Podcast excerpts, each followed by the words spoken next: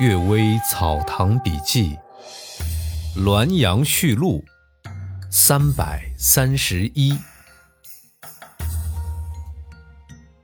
荒寺高僧。陈云亭舍人说，他家乡深山之中有所荒废的寺院，传说被鬼怪占据，无人能够修复。有个僧人道行高深，就去那儿居住修行。最初的一两夜，仿佛有东西偷偷观察他，僧人装出不闻不见的样子，也就没有了声音行迹。3、5天之后，晚上有个夜叉推门进来，面目狰狞地跳来跳去，吐火吐烟。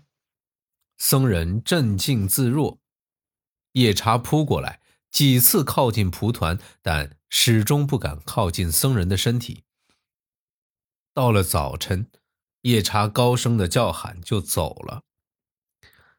第二天夜晚，有个美貌女人来到，向僧人合十作礼，恭敬的询问佛法。僧人不回答。女子又对僧人大声念金刚经，每到一个段落，就问僧人做什么解释。僧人又不回答。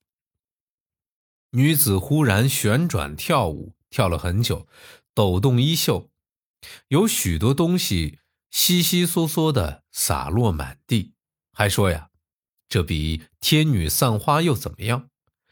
女子一面跳舞，一面后退，一转眼就不见了踪迹，满地都是1寸多高的小孩子，像虫子一般活动。有成千上百个，争先恐后地爬到僧人身上，沿着肩膀爬上头顶，穿过衣襟，爬入衣袖之中。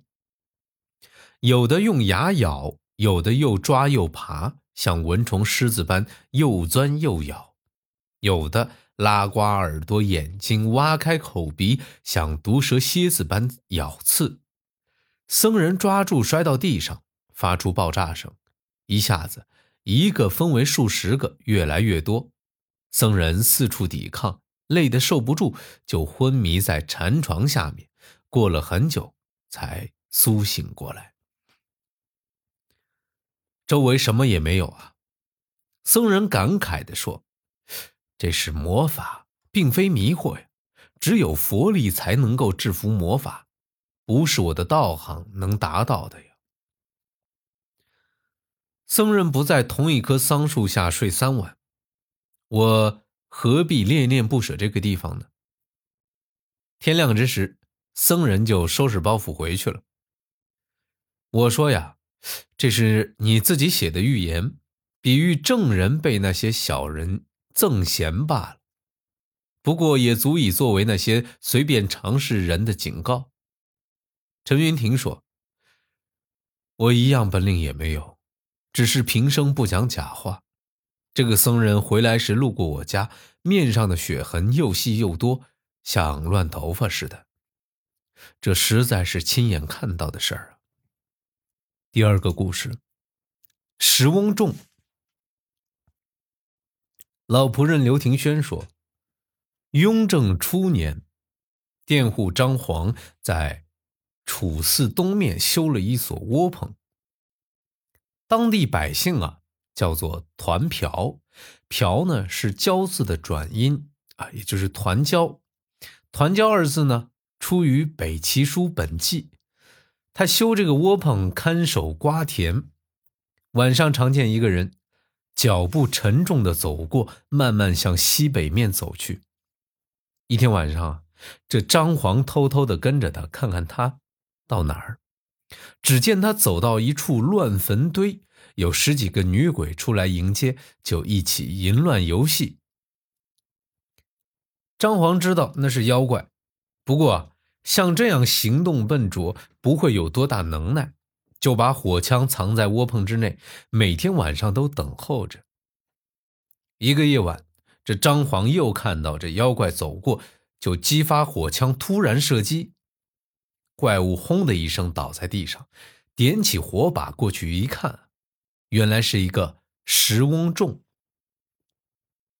第二天，在石翁仲身上堆积柴草，把翁仲烧成灰，也没有什么怪异的事情。到了晚上，梦见十几个妇女团团向他行礼，说这个妖怪不知从何而来，力气大的像熊像猛虎，凡是心脏的女鬼无论老少都被他威胁奸污，有抗拒的他就走到那人的坟顶跳几下，就会吐现关裂，鬼魂没有地方栖身，所以妇女不敢不听他的。但是大家心中怀恨很久了，现在多亏你把怪物消灭，我们特来表示感谢。后来啊，有个从高川过来的人说，石人洼冯道墓前面，冯道是景城人，所住的地方现在还叫相国庄，距离景城2-3里。冯道墓在现在的石人洼。我小时候啊，看到残缺的石兽石翁仲还有存在的，县志上说不知道冯道墓在什么地方，原来是继承旧制书上的失误。说这石人洼冯道墓前面啊，忽然不见了一个石人，才知道就是这个怪物。这个石人从5代到现在才修炼成人形，岁月不能说不长久，谁知啊，他刚能幻化形体就放纵淫乱，最后自取被焚烧的灾祸。